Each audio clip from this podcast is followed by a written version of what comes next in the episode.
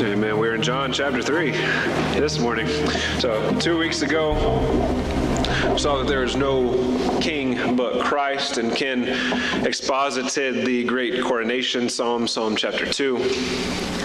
Last week, we were in Revelation chapter twenty-one to see what the kingdom of heaven was like, and we saw that there is no kingdom but heaven. We exposited Revelation twenty-one to see what the end result is for Christ's church. Today, we will see that there is no way but redemption, which is a message I think, I think the modern world desperately needs to hear. If I ask you what it means to be religious, or if I ask anyone what it means to be religious, there are one of two things uh, most people would say, and they, they go hand in hand, right? They would say either it means to believe a certain set of principles, right? To believe that Christ was raised from the dead, to believe that there is a God, and then to have certain practices, to meet together and do certain religious things and to be committed to those things. And when someone says, I'm not very religious today, they don't usually mean that they don't believe in God. When people say, I'm not religious, they usually mean I, I don't I don't do those religious practices. I'm not a very ritualistic person. It's what they usually mean when they say they're not very religious. And so as I walk through today's text, John chapter three, verses verses nineteen through twenty-one, um, I want to juxtapose worldly religion against godly biblical religion, or with godly biblical religion. Um, when we think about religion, we often think about the things we are doing. And when someone says, man, you need to get into church, they're usually talking to someone who who doesn't who doesn't act very decently. Right? Oh, I can't believe you do that. That kind of, you need to get in church, bro. Right? Or, hey, preacher, you need to get that guy into church because he needs some. He needs some real help. He doesn't lead that lead that great of a life. And I think we're going to see today that you know, church is not about behavior modification. And the kingdom of heaven is not about, it's actually not about our righteousness at all. Uh, it's it's about the glory of God and the exaltation of Jesus Christ. I want to make it clear from the outset here that the type of people we want in Douglas Reformed Church are not the types of people that are interested in modifying others' behavior, you know, primarily. Now, the gospel does modify us, but it does so from the inside out, right? We're not interested in people who just want to modify others' behavior or people who just get into church in order to modify their own behavior. We want people who who recognize that, that God is just and the justifier, that he is the righteous one, he is the one to be glorified, that Christ is the one to be exalted, and that the Holy Spirit, that's where the power is, not in any of our actions or religious rituals. And I think here in John chapter three, Jesus is getting at that. Here in John chapter three, Jesus is talking with a Pharisee. Jesus met with a Pharisee. He's talking with a Pharisee named Nicodemus. Nicodemus had some questions, came in the cover of night. And Jesus is teaching Nicodemus uh, three things up to this point, right? One, you must be born of the Spirit, born again, the second birth, spiritual birth. You must be born of the Spirit in order to even see the kingdom of heaven. It's the first thing Jesus taught Nicodemus. The second thing is that this is, there's no physical birth, but it is a spiritual birth wrought in the Holy Spirit, who does what the Holy Spirit wills. So this is by, this is by the Holy Spirit's will. And the third thing is that whoever believes in Christ as King as a result of new spiritual birth, so the new spiritual birth comes first, and belief in Christ as Lord and as King and as Savior, that, that's a consequence of this new spiritual birth. Whoever believes in Christ as a result of this new spiritual birth will not perish but have everlasting life. That is the promise. And so already by the time we get to verse seventeen, we see that that this new spiritual birth leads to belief in Christ, leads to eternal life, and that eternal life is not just the product of someone mustering up the right words or the right thoughts or the right philosophies about Christ, but it is a direct result of the work that only the Holy Spirit can do by the Holy Spirit's will, because the Holy Spirit is like the wind. No one can see where he is coming from. No one can see where he is, where he is going. The Holy Spirit comes in. The Holy Spirit decides. The Holy Spirit affects a person's heart so much that that person desires Christ. And so this entire work depends on the Holy Spirit. Eternal life depends entirely on the work of the Holy Spirit and the work that the Holy Spirit chooses to do. And we pray for the Holy Spirit to move in such a mighty way here in Douglas, Arizona, and in Cochise County, and in the state of Arizona, and nationwide. We, we pray for another great awakening that only the Holy Spirit can bring. We get to John chapter three, starting in verse seventeen, and I'll read this, this entire passage, this pericope, through verse twenty-one, and then we'll walk through it verse by verse, uh, like, like we are in the habit of doing. Verse seventeen, for God did not send his Son into the world to judge the world, but that the world might be saved through him. He who believes in him is not judged. He who does not believe has been judged already, because he has not believed in the name of the only begotten Son of God.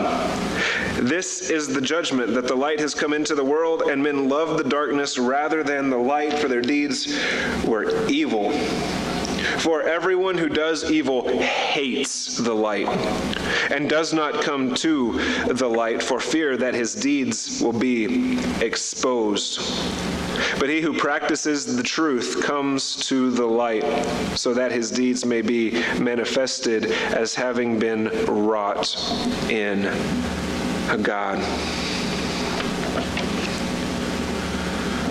God did not send his Son into the world to judge the world. This is the first idea John presents, and these are actually like Jesus having having a conversation with Nicodemus. That's where these words are coming from, and John's recording that in his gospel. This is the first idea we are presented with in this pericope, like right after John says, eternal life, whoever believes has eternal life.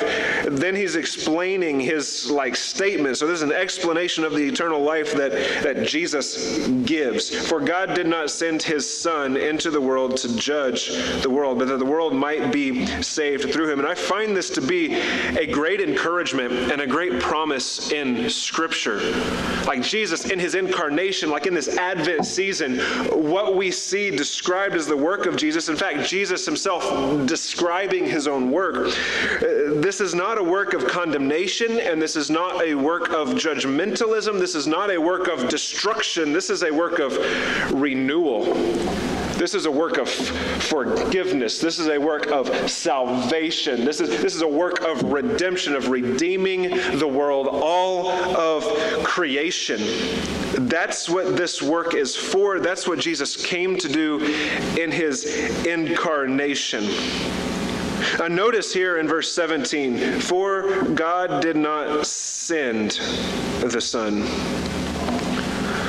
Well, there's a relationship here, and when we read the word God there, we should understand Jesus is talking about the Father. When we read the word Son, we should understand Jesus is talking about himself, right? So the Father did not send the Son into the world to judge it. What is this about the Father sending the Son here?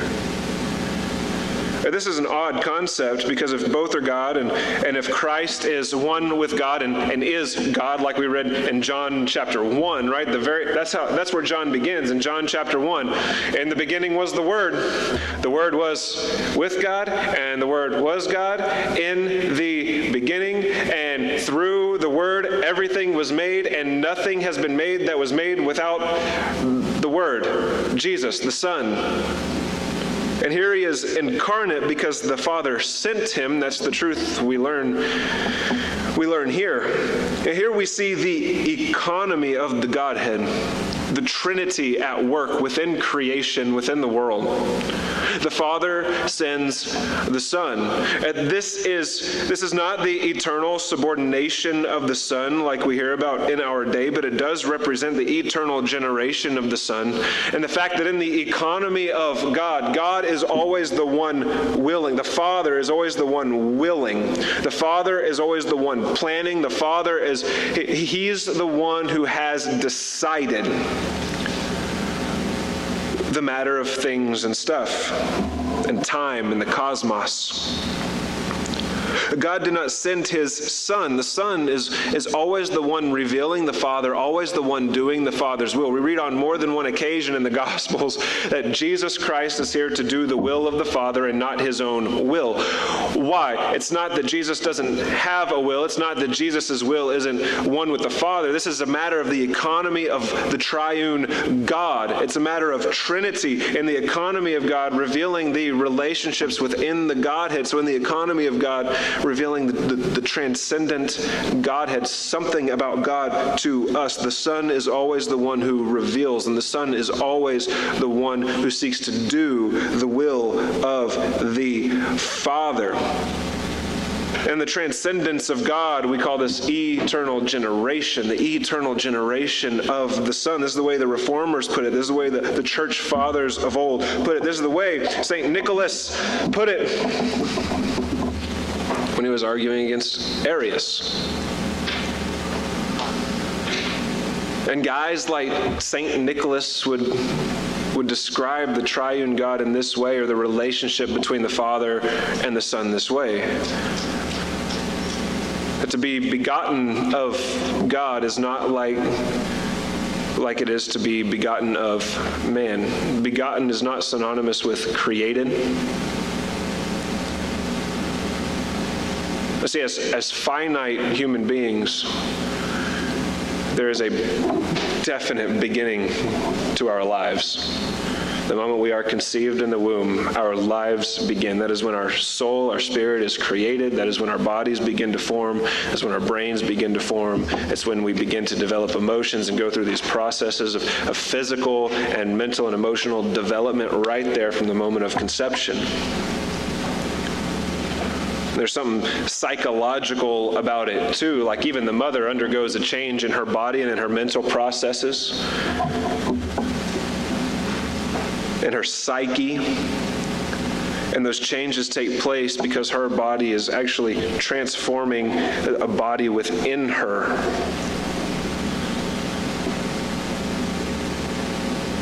And the more, and the more that baby grows within the womb, the more... the more mature that baby becomes in the womb, the more development takes place.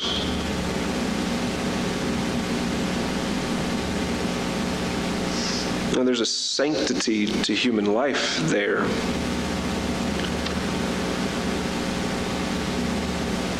But that life had a beginning, and physically that life will have an end. And to be begotten of a human woman is to be like the one we are begotten by.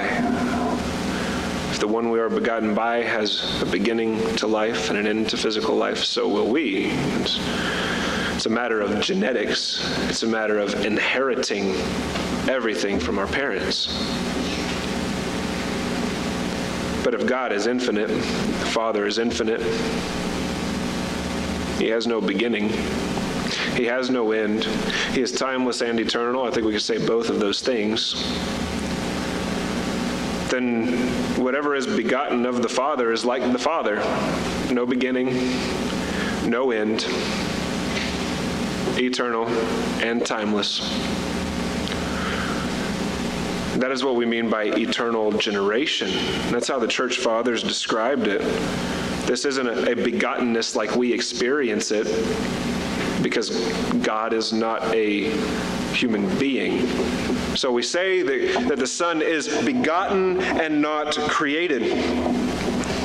That he is begotten of the Father, so he is like the Father, which necessitates him being one with the Father, with the Father in the beginning, and and the same as, the same substance as the Father.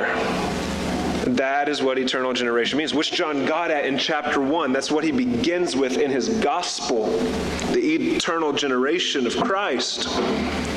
For God did not send the Son into the world to judge the world. Now the word used for world here, cosmos, can refer to three things in Scripture. It can refer to all the people living in the world. It can refer to the universe itself, or it can refer to the world apart from Christ, like worldly people, worldly religion, worldly nations, worldly governments. In this text, I believe that world refers to all the people living in the world. I believe it has application per, uh, specifically to the cosmos as well. So I, I think it can. I think it can apply to the cosmos, the universe at large. But just reading from chapter three, verse one, in context here, Jesus is talking about the salvation of people. He's talking about the giving of eternal life by the Spirit. Or the entire context here leads us to, just with the most natural reading of this verse, verse seventeen, read the world as just the people of the world, generically speaking. So God did not send his Son into the world to judge the world. Here the Greek word krino, which means to judge someone like in a law court setting. So you don't judge the universe in a law court setting, right? You judge people. You judge people in a law court setting. The universe itself does not have the ability to sin. It doesn't, doesn't have a will like we have, right? It doesn't have volition like people have. People have the ability to sin. So, so people are the ones under judgment here, not the universe itself. But the universe suffers the effects of human sin because people, read this in Genesis chapter one, people were given the authority, the representative authority of God over the whole of creation, over the world, cosmos. But the Son did not come into the world. He was not sent into the world to judge the world like in a law court setting. He did not incarnate in order to offer a guilty verdict against humanity, which I find to be very encouraging. I, I have sinned quite a bit in my life. In fact, I don't know one person who hasn't sinned quite a bit in their lives. I am thankful that Jesus did not come, was not incarnate, in order to offer a guilty verdict. And by the way, if Jesus was sent into the world, that means he pre-existed his incarnation. Jesus existed before, otherwise he couldn't be sent. He would have just been born, but he was sent to inhabit human flesh, to be incarnate. But he didn't come to offer a guilty verdict against people in the world, generically speaking, the people of the world. But that the world, the people of the world, m- might, might be saved through him. That's interesting wording here in the Gospel of John, is it not? It doesn't say so that the world would be saved through him. It says might be saved through him. And there are some who are like, see, there's a proof right there that people must come to Christ and that it is entirely possible for Christ to call someone into salvation and for that person to resist the grace of God and just walk and just walk away and not come into Christ. That's possible because it says might be saved through him. Look, this, this is not a statement of possibility. This isn't offering one possibility of two or three or four possibilities. This is a statement of ability. Like, without Christ condescending, without the incarnation, no one can believe in God. No one can see the kingdom of heaven because there is no redemption price paid. This is a statement of ability so that the world, the people of the world, would be able to be saved through Christ. Otherwise, there is no chance that anyone could possibly be saved. So this is a statement of ability and not possibility. It makes, it makes, it makes possible, it makes able the redemption of the world, and for in a, in a law court setting, for God to look at some and say, not guilty. So there's something about the sacrifice of Christ, something about what Christ did at Calvary, something about Christ being incarnate, something about Christmas that makes it possible for human guilt to be removed.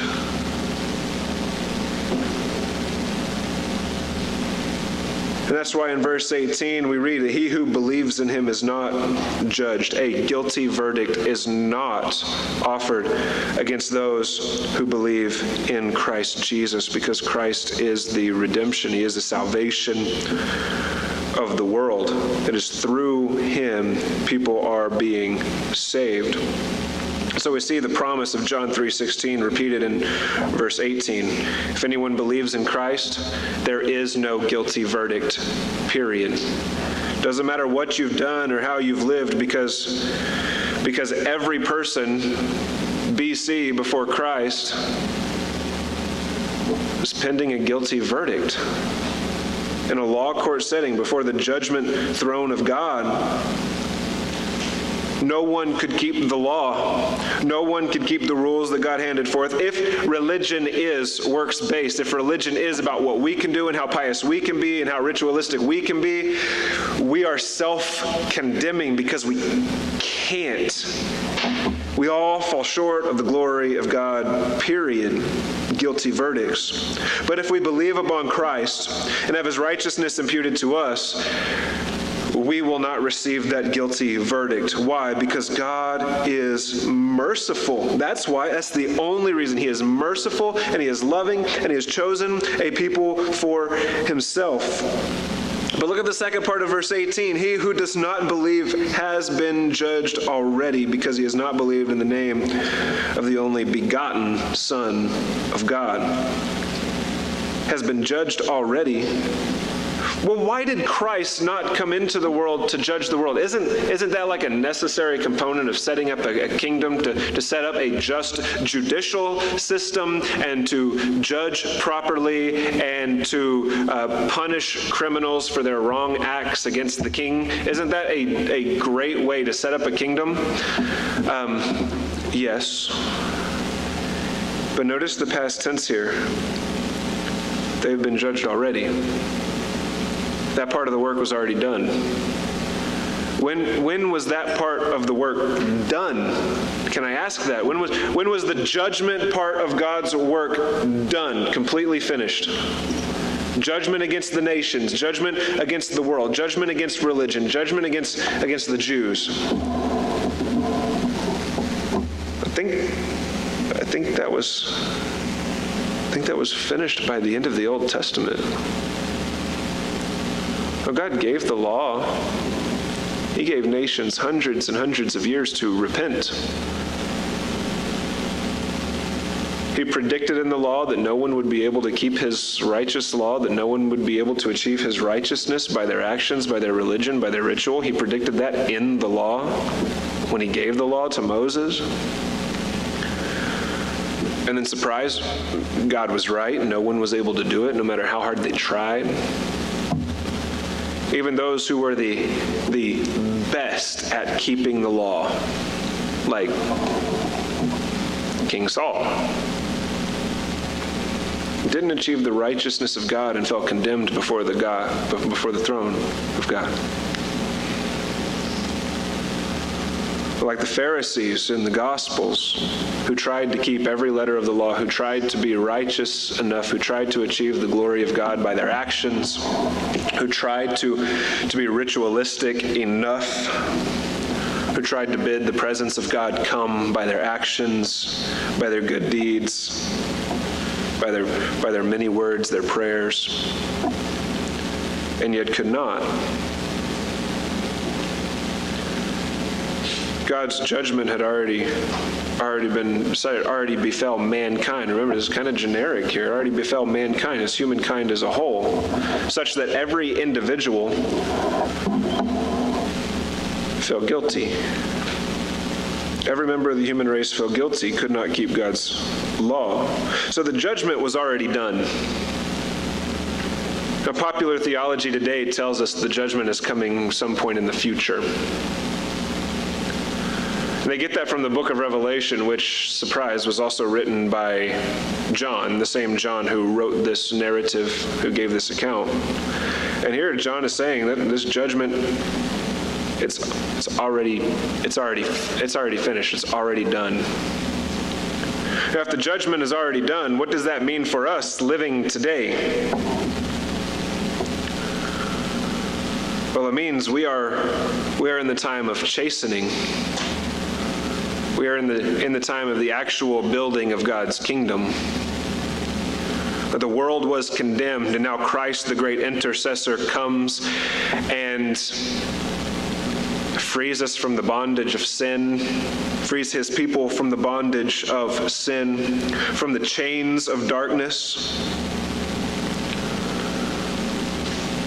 takes their guilty verdict and dismisses that,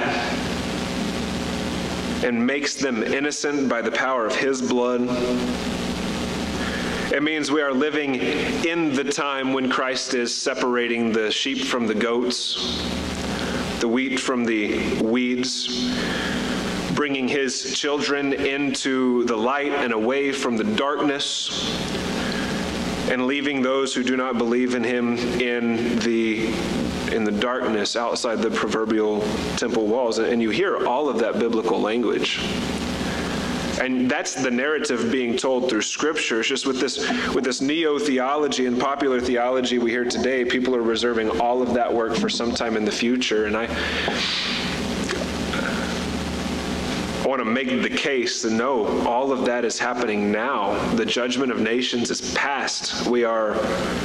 We are in the new covenant now, not the old. That work is finished. And Jesus even said so from the cross. It is finished, done. So he who does not believe has been judged already. That's why Christ came not to judge, but to save. Because this work of judgment is already done, and we all fall condemned. And so Christ is here to save some, save his people. But those who are judged already, they are judged already because they have not believed in the name of the only begotten Son of God. This non-belief is evidence that they are not the chosen people of God. As we saw earlier in John chapter three, leading up to verse sixteen, no one can see the kingdom of heaven unless he is first born of the Holy Spirit according to the Spirit's will. And those who are not born of the Spirit cannot truly believe. And those who do not believe are judged already, past tense, because they have not believed in the only begotten Son of God, because the Holy Spirit has not caused them to be born again. Verse nineteen, this is the judgment. He doesn't say, this is a judgment. He says, this is the judgment. This right here, this is the judgment. The light has come into the world, and men loved the darkness rather than the light, for their deeds were evil. Men love the darkness. That's an all-inclusive term. It doesn't say some men love the darkness and some love the light. It just says men love the darkness, which means, which means I'm included in that. It means you're included in that. No matter how religious or righteous you think you are, no matter how ritualistic you are, even your good deeds are like filthy rags before God. Isaiah sixty-four, verse six. So men, all men, all people, loved the darkness rather than the light, for their deeds are evil. Why do men whose deeds are evil, that's again Isaiah sixty-four six, even the things we think we do are good, are like filthy rags before God, like a bloody rag.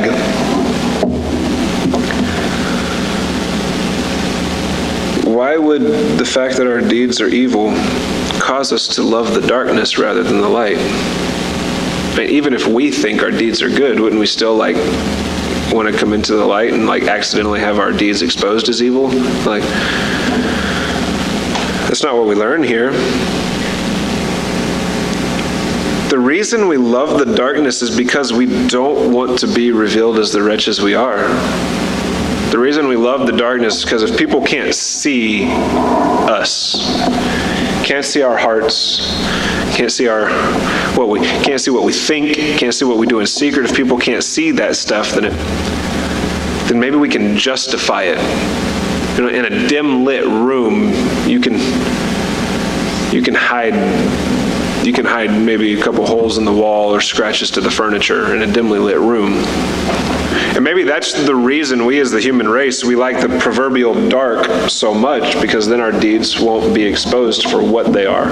And our religion won't be exposed for what it is. And our politics won't be exposed for what they are. Our rituals won't be exposed as completely insignificant and unable to achieve the glory of God. Maybe that's why we love the darkness. And the fact that we love the darkness like that, that is the judgment according to John and according to Jesus. We love the darkness. That's a guilty verdict. And God is in the business of bringing all things into the light, which means all of my insufficiencies and all of my sins and all of my downfalls and everything that I try to justify within myself and all of my actions. God is exposing it for what it is, and that is scary. That's terrifying. God is a terrifying God. This is the condition of the flesh. This is the first birth that John was talking about here in John chapter three. Whatever is born of flesh is flesh and darkness. Verse twenty. For everyone who does evil hates the light and does not come to the light for fear that his deeds will be exposed. Again, the justification of self.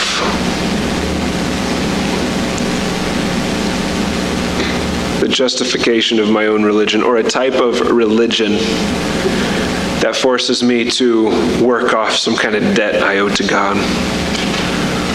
Or the type of ritual that seems pious enough to please God and to persuade God to come to me or get me to Him, to get me one step further on the ladder to heaven.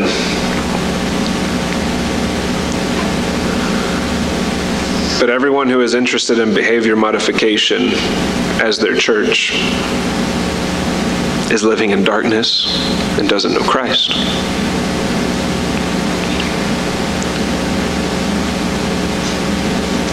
Everyone who buys into the so-called prosperity gospel or the word of faith movement, because that is just as works-based as works-based as, as things like Roman Catholicism or Mormonism or Jehovah's Witnessism. Those who buy into that sort of philosophy, that's, that's a self-justifying type of faith. It is bigoted Christianity.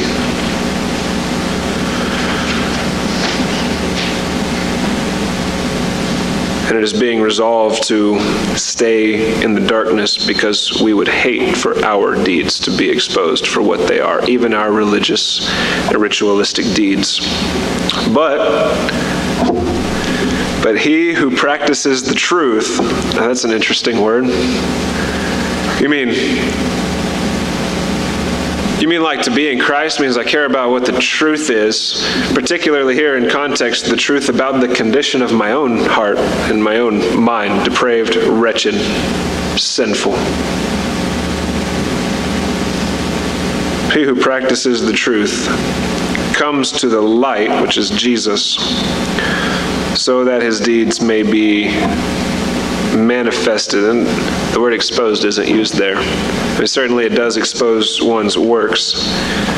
But we see here that the, his deeds may be manifested as having been wrought in God. May be manifested. Again, not a statement of possibility, but ability. It is impossible for us to recognize our works as being wrought by God or recognize that the manifestation of our deeds is wrought in God. It's impossible for us to recognize that unless we are in Christ, unless we are in the light. But what does it even mean that our deeds may be manifested as having been wrought in God, right? The, the wording there is so interesting. It's not just our deeds are wrought in God, because that makes God a sinner, the direct the direct agent who forces us into sin, right? And I don't think that's what's happening. I think John is using this wording very intentionally, as, as he does the wording in the rest of his gospel, but that our deeds may be manifested as having been wrought in God. In the Garden of Eden, God gave a rule to Adam and Eve, which caused them to sin. God was fully aware of the nature He created in them, fully aware of their of their depravity and their inability to live up to His glory. Yet He gave them a law. Romans chapter five, verse twenty. What do we read about the law God gave to Moses? It was given to increase the trespass. Like our deeds, our, our terrible sinful deeds are manifested as having been wrought in God, because God's the one who gave the law, knowing that we would never be able to keep it. In fact, He predicted in the law that we would never be able to keep those rules. Why would God do that? Why? It just seems kind of mean. Yeah? But it is not mean. Tell me, fathers, do you ever give your children rules you know they will not keep? Yes. Why? Why do you do that? It's meant for their sanctification, discipleship within the household. I know you won't be able to do this right now, but son, by the time you turn eighteen... I don't want to have to have any rules for you. I want you to be able to make good decisions. So I'm giving you rules now I know you can't keep. I know you will disobey, so that you will be sanctified in Christ and grow into adulthood in a mature way, right? So God does for His children. But God's law does something that our laws cannot. It shows us the depth of our depravity, our human condition, our inability, our wretchedness, our depravity. And unless we recognize that, we can't come into grace, because we always believe that we can get there. And the giving of the law, a law God knew we could not keep, that's an act of grace in and of itself. And think about our trouble trying to please God. At the beginning of faith, when we are immature Christians, what is our automatic approach to the Christian faith? Oh, I have to try to keep all the rules now and live a perfect life now. Like, that's immature Christianity, but that's where we all start, right? That's it. I want to please God. I need to, I need to do these works now. But as we mature, we become freer. And that tribulation of trying to keep the rules, like, gives us gives us exactly the suffering and the tribulation we need in this life to become mature Christians and to enjoy God forever, to enjoy Him fully. So our deeds are, are manifest, having been wrought in God. This word wrought means to have been brought about through great tribulation, through suffering. That's what wrought is. You, it doesn't just mean being accomplished by God, like it's this, like it's this easy thing and there's no suffering in life and, and life is super easy. God, I confess Christ as Lord. Like, why am I why am I now going through all this tribulation that I, I didn't seem like I was experiencing that before, but now like now like my heart is being wrestled with and, and my mind is, is being engaged and the suffering of this world is really getting to me, and all of a sudden there are wolves surrounding me and sometimes I feel like I'm so alone, and being in this such a small congregation, we, we just feel like there's no one else with us. Well, Scripture is honest about the tribulation of this life. There, there are people, just like they want to put off the judgment of Christ until some future date, they want to put off a tribulation until some future date. But brothers and sisters, we're walking through tribulation and persecution. Our brothers and sisters around the world walking through tribulation and persecution, and Scripture is honest about this. Why? So that his deeds may be manifest as being wrought, wrought in God through tribulation. Without tribulation, there is no sanctification. Why would we want to put that off and try to escape it with some kind of secret rapture? I don't think it works that way. It is wrought in God, which means it is not wrought in my own heart or of my own mind or with my own muster. I can't achieve the glory of God, so God, through tribulation for my life, tribulation for sanctification, because of his law, which increases the trespass, and because of the current condition of the world as Christ is building his kingdom, he, he is... He is causing my heart to rend for him through the suffering, through the pain of this life. And I can experience joy through that, knowing that I am being prepared for the final commencement of his kingdom, which will be amazing. This is godless. Godless religion focuses on actions and rituals that are produced by people. But religion that is wrought in God focuses on the work of Christ by the will of the Father and the power of the Spirit. And it is, it is humbling for us. At Christmas time, we really like to come up with every excuse to exalt ourselves and our own religion and our own ritual and our, our own things that we do. But coming around to this Advent season every year reminds us that Christ did not come in the flesh. He did not become incarnate merely to just get as many people to heaven as possible or to modify all of our behavior. He wasn't going around to the Pharisees saying, hey, you need to keep the law a lot better than you are. No, his message to the Pharisees, probably the best ones at keeping the law, was the same as it was for everybody else. Repent. The kingdom of heaven is at hand.